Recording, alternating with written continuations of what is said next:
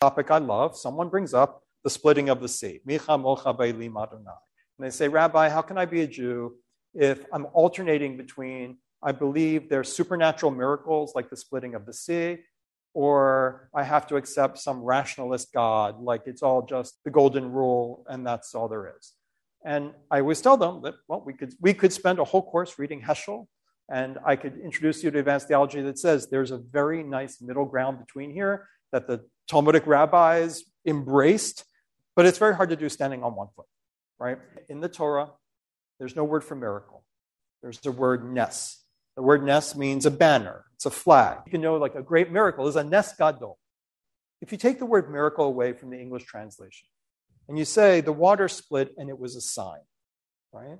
Or something happens in your life and it's a sign, right? Maybe, um, maybe you're taking a walk and you're thinking of someone you love who may not be with you anymore in body.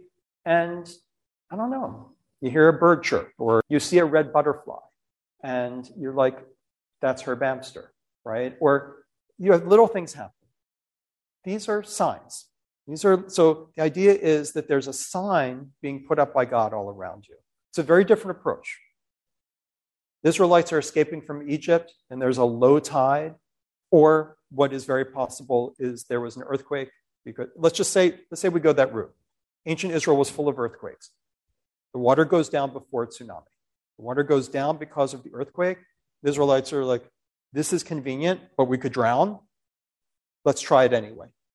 Not dry land. Let's say they cross over on shallow water. And then what follows during these periods, um, earthquake activity in the area, a wave comes. And that's actually what the Song of the Sea says. If you read through the poetry of it, it says there was a wind and there was a wave and the Egyptians drowned.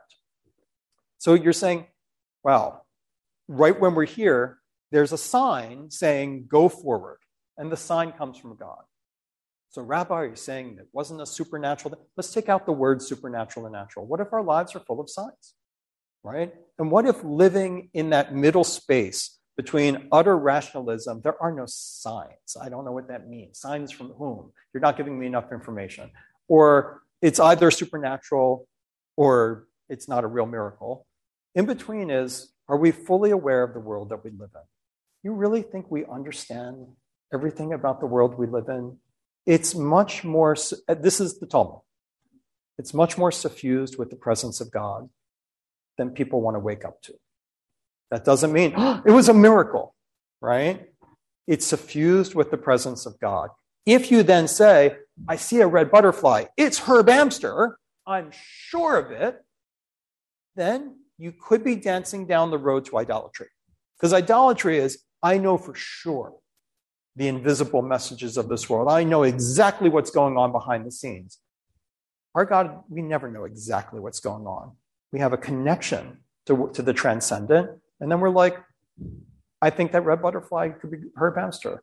I think that bird that won't leave me alone, that's tripping at me right when I'm having these thoughts, I think that's a loved one communicating to me. I can't know for sure. I can't, I wouldn't, you know, but I know the world's richer than I thought, than I know. That's my relationship. I think it's a sign.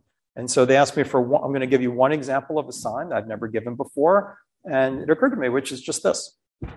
I think reading Torah each week is about looking for signs. So I get ideas in my head, or one of you sends me something to read, and I'm like, I'm going to talk about that on Saturday morning. I get excited. You know what I mean? I'm like, I read something in the paper. I'm like, I'm going to talk about it on Saturday morning. It's going to be my sermon. And then I go and I read the Parsha. And sometimes it's like the red butterfly. Sometimes it's like, oh my gosh, I never noticed in chapter 20, verse 6. There's a thing right there that connects right to that. And then I'm like, I'm good to go. Sometimes I don't find any signs in the Torah reading. And then I'm very disappointed, but I still have the Haftarah. So then I read the Haftarah, and maybe it's in Isaiah or Ezekiel. Once in a blue moon, I get one. I'm like, that's exactly what Ezekiel's talking about in this verse. And then sometimes I don't see it anywhere. And then I don't talk about it. Because for me, it's like I do want to be able to move in a world suffused with God. And if I don't see any little sign that says, there's a little sign here saying, that's exactly what you should be talking about, right? Alon was giving you a sign, Jason was giving you a sign, and the sign is in the Torah saying, then talk about it. And if you don't, then be careful of your ego, Nadav Be careful that you're like, you're, you're better than Torah. You didn't see any signs in the Torah, but you're going to talk about it anyway. That's ego.